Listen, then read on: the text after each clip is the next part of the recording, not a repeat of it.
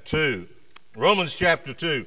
The religious person usually feels that they have a special standing before God, not only because they are orthodox in their intellectual assent to the truth, but also because they are scrupulous in keeping the rituals and the uh, rites and the ordinances of their religion. Paul will now show in this section of the book of Romans that rituals give no preference with God. One writer here says that Paul pursues the Jew into his last retreat. Now keep in mind that Paul is not talking here about the endless rituals of the countless religions that are in the world.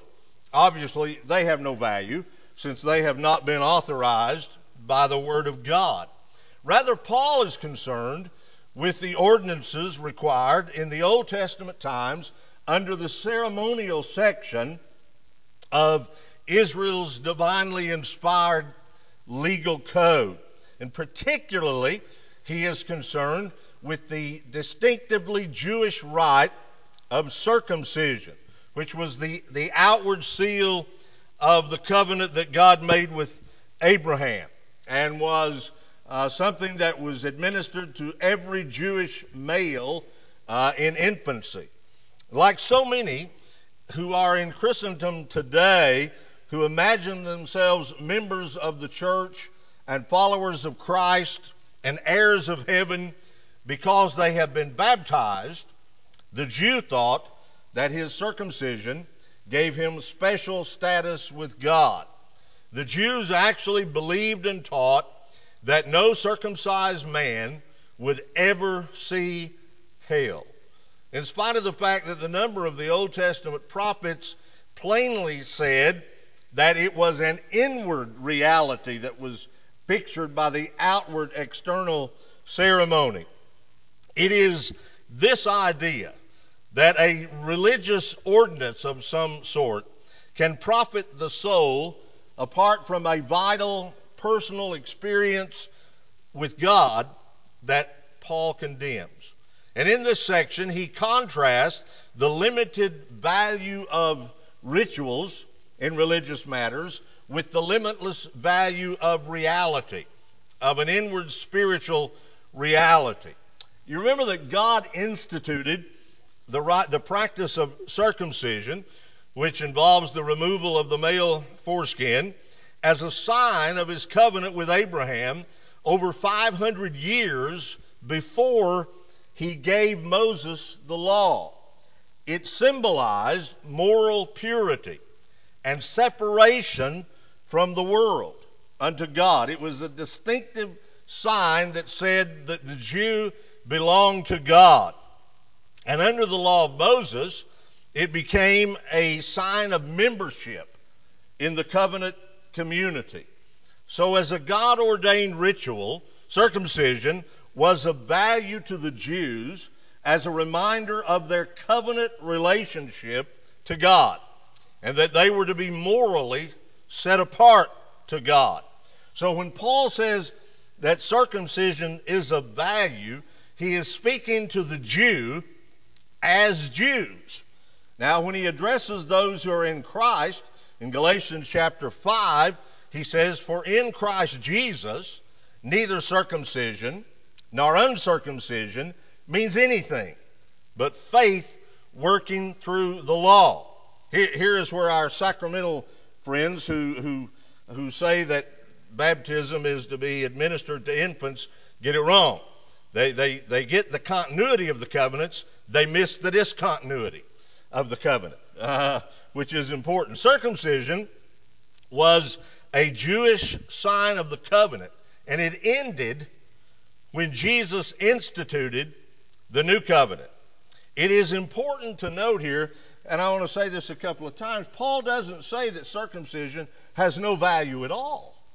Rather, he says that the value of any divinely authorized ritual is related to a couple of things. Baptism cannot save you. There, there is a group in the church that believes in baptismal regeneration. That when you are baptized, then you are regenerated. That's not true. Baptism cannot save, but that does not mean that baptism does not have value. Baptism is an identification of the believer in the death, burial, and resurrection of Jesus Christ and with the covenant community, with the church uh, itself. So, Paul says that the value of any divinely authorized ritual is directly related to the law that God has given. That's what he says in verse 25. In other words, a rite or a ritual is meaningful only insofar as the outward expression of an inward experience. No outward ceremonial act can have any value if it is not related in some way to a dynamic, personal, and scriptural experience with God. There is no value in me taking you into this baptistry and putting you under the water unless you have actually come into a relationship with Jesus Christ through repentance and faith. As a matter of fact, that's not even baptism. That, that's just taking a bath. I've, I've just got you wet, you know.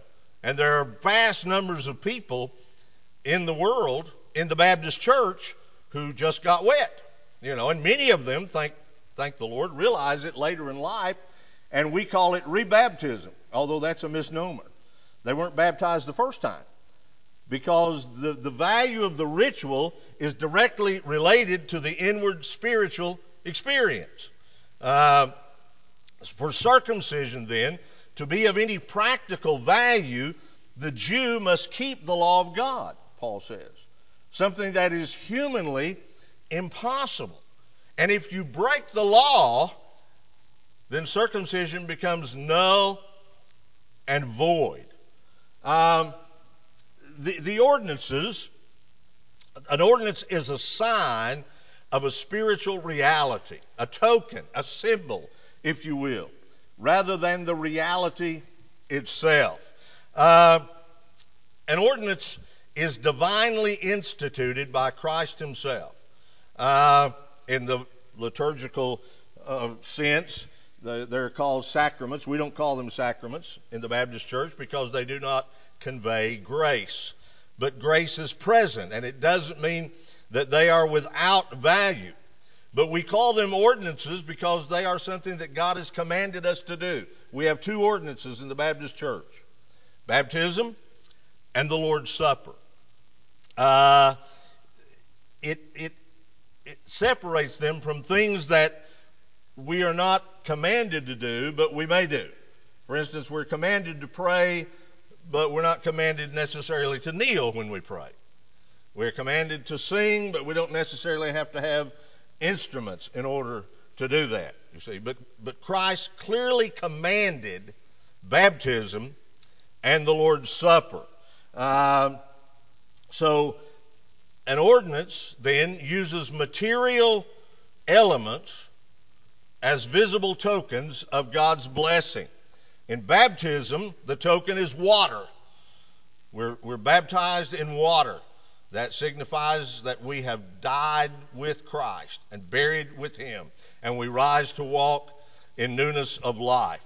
In the Lord's Supper, the token is bread, which signifies the body of Christ, and wine, which signifies the shed blood of Christ. In the Old Testament, the sign was the cutting away of flesh. Uh, this, this is important because it sets apart the ordinances from other activities that do not use material elements as signs. Uh, and the, the element distinguishes the ordinance to which it points. For example, if you're driving along Interstate 75 and you see a sign that reads Chattanooga 30 miles, you realize that that is a sign pointing to Chattanooga. The sign is not Chattanooga, it simply points to it. If you see a sign that says drink Coca Cola, then that sign is not Coca Cola, It is pointing you in the direction of Coca Cola. It is in that way that the ordinance points to spiritual realities. Baptism signifies our identification with Jesus Christ by faith. In the early church, as a matter of fact, up until the uh, up until the latter part of the 19th century, if you wanted to identify with the body of Christ and become a part of the church, you came forward for believers' baptism, or you asked to be baptized. There were no altar calls because there's no altar in a New Testament church, as I've told you repeatedly. This is a communion table here, not an altar. We're not killing anything here. Christ has died once for all, the just for the unjust.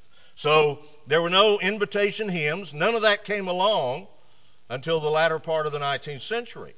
If you wanted to identify yourself with the body of Christ, you requested believers' baptism. In that way, you set yourself apart, or God set you apart, as a part of the body. The Lord's Supper is so important because it signifies our participation and union with Him. And it is what we have in common. We take communion. Why? Because we have in common the body and the blood of Jesus Christ. Uh, so the sign is secondary, outward, and visible. The reality is primary, inward, and invisible. The sign of baptism, the Lord's Supper, are these are, are water, bread, and wine. But the reality is inward. The reality is invisible. You can't see our communion. You understand? Nor can you see our identification other than as an, the outward sign is exhibited. An ordinance is not a means of grace but it does have spiritual value as a token of grace. Grace is not conferred in, in the sense of spiritual life. You, you can't become a Christian by being baptized. You can't become a Christian by taking the bread and the wine and the Lord's Supper. Those, are things that rather demonstrate the inward reality that you are a Christian.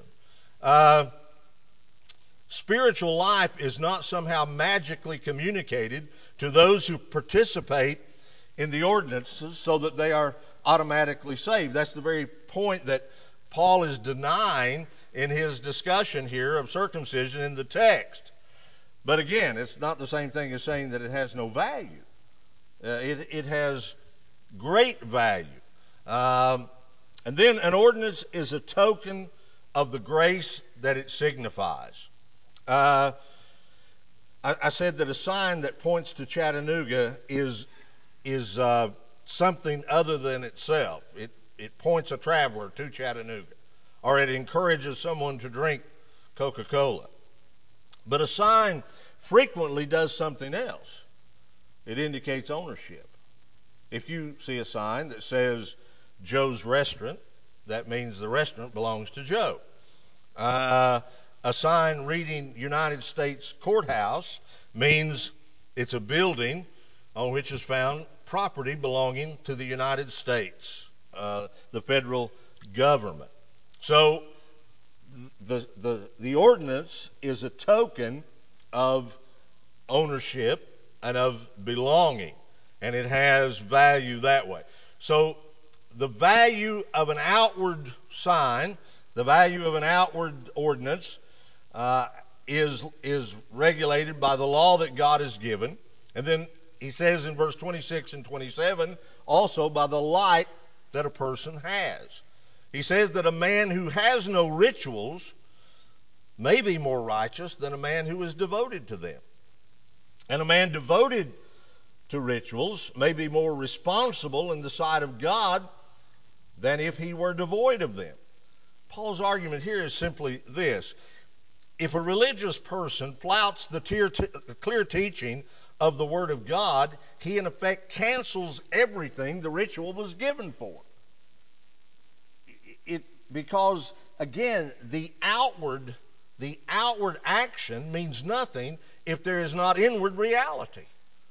Um, other, on the other hand, a person who has never received an outward ceremonial confirmation of his faith, but whose heart is right with God, is really enjoying everything that the ritual stands for.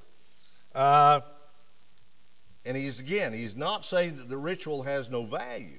He is saying that the value is limited by the condition of the person's heart. The condition of the heart means everything. It determines whether or not the ritual is real. Again, if you have not been born again, then stepping into the waters of baptism means absolutely nothing. Nothing whatsoever. If there is no inward reality, there is never anything mechanical, automatic, or superficial about a person's relationship to God. And no mere ceremony can make up what is deficient in a person's own life and heart. Being a Jew is important.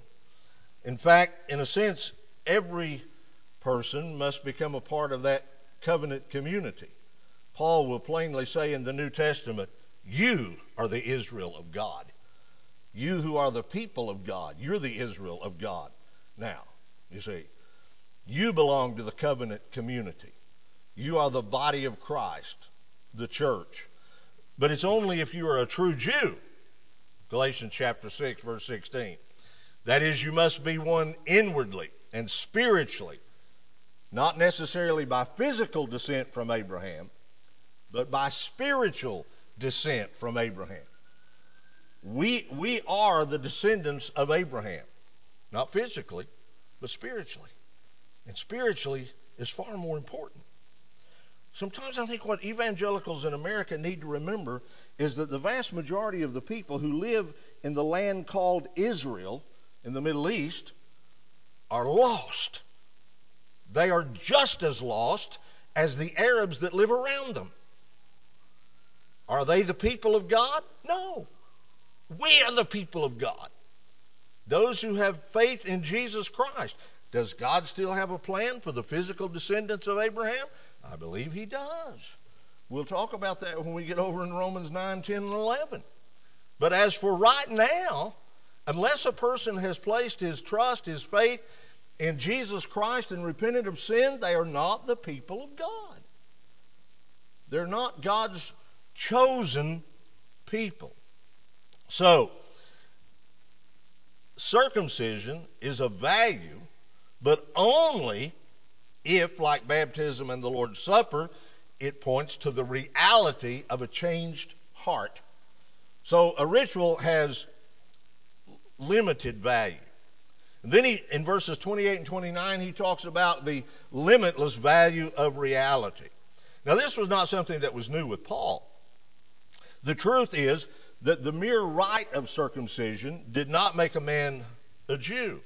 Uh, th- that idea was as old as the law and the prophets. We find it in, in passages like Deuteronomy chapter 10 and verse 16 and Ezekiel chapter 44 and verse 9. We are far too prone to be satisfied with trying to keep the letter of the law and ignore its deep spiritual implications. But God looks on the heart. These verses really sum up, the entire teaching of the second chapter of Romans. The Pharisees were very impressive to men. They had elaborate ritual and ceremony, but Jesus wasn't at all impressed with them. In Luke chapter 16, he said to them, You are those who justify yourselves before men, but God knows your heart. For what is highly esteemed among men is an abomination in the sight of God. Men highly esteem ritual and rite and ceremony. But without an inward reality, it's an abomination to God. I wonder sometimes if some of the super ministries that we are seeing in the world today are not like this. The flesh impresses men. If you want to impress men, then the more people that you have in the crowd, the more they are impressed. The bigger the building, the larger the budget, the greater the staff, the more that they are impressed. And that may be of God and may be pleasing to God, but not necessarily. And of course, on the other hand, a small church with no one could be unimpressive as well. Again, it is not the outward re, the, the, outward uh, appearance, but the inward reality that matters. Performances move men. Uh, they don't they don't move God. With God, there must be reality. Uh, think about the things that we boast about as Southern Baptists. I'm not sure God's real impressed, to be honest with you. You know, we, we count, you know, I've often thought Southern Baptists are kind of like uh, baseball. So, have you ever seen the movie that Kevin Costner was in for Love of the Game? And, and, he, and he tells the girl at the beginning, he said, in baseball, we count everything. And you do. You, in baseball, you count everything. You know, number of bats, you know, hits, or, I mean, everything. Everything counts. As Southern Baptists, we like to do the same thing. You know, we got to we got to count baptisms, and baptisms are extremely important. And if you had less last year and you did this year, then something's ter- terribly wrong. I've I've I've heard preachers stand up and extol the faithfulness of, of Noah, who preached for 120 years and had no converts uh, but his own family, and then eviscerate some little guy in, in some church out in the middle of nowhere that only baptized two people or didn't baptize any.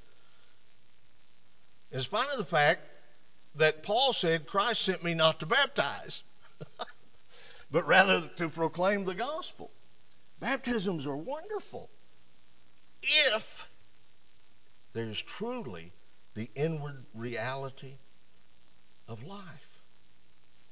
But baptism itself has no value if there's no inward reality. I couldn't tell you the number of times in my ministry I've had parents bring a child to me. They want to be saved. And so I talk to the child. And they're not quite there, maybe. They don't quite understand. They haven't got that grip on reality enough yet. And so I encourage them and, you know, try to tell them I love them. And, you know, anytime they want to talk to me, they come back. And then the, the parents say, When are you going to baptize them? Well, I don't think they're ready. What? I want them baptized. Well, baptism won't do them any good if they're not saved. And if they are saved, it's not going to hurt not to baptize them for a while. I'm not saying they're not saved. All I'm saying is, in, in talking with them, they do not give the appearance of there being an inward reality. I had one lady who left the church, this church, because I wouldn't baptize her seven year old, who didn't understand the first thing about sin because we have so fixated on the ritual that we confuse the ritual with the reality. And Paul, that's, that's what was happening in Paul's day. And Paul says nothing counts with God but holiness. The ritual doesn't matter if there's no inward holiness.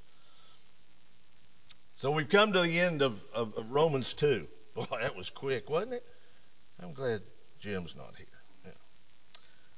So the apostle has been dealing with people who would agree with his condemnation of the heathen, as expressed in chapter 1, but who would excuse themselves on the grounds of either being very moral, they have a higher standard of conduct than that possessed by the heathen, or those who are thoroughly religious, and therefore they are saved by the possession of the revealed law of God.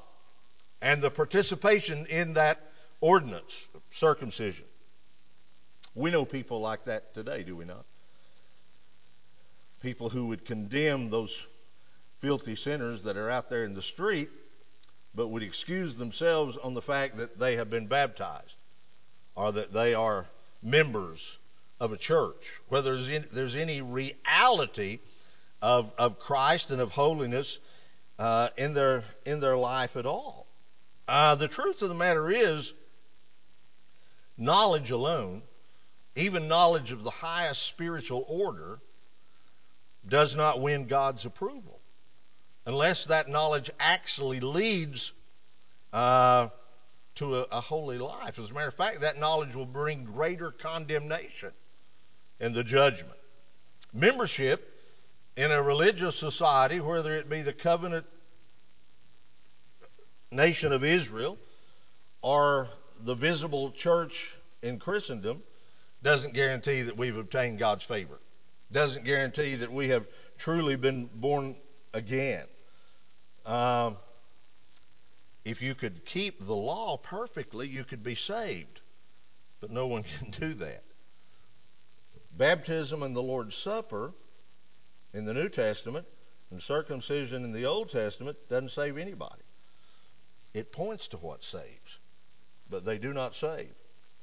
And God judges according to truth and performances, and by that standard, every human being is condemned. God judges according to truth. Have you kept the law perfectly? If you have not, then you are condemned.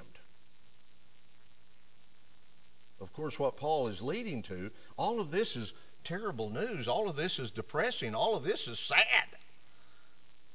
What Paul is leading to is the wages of sin is death. But the gift of God is eternal life in Jesus Christ our Lord.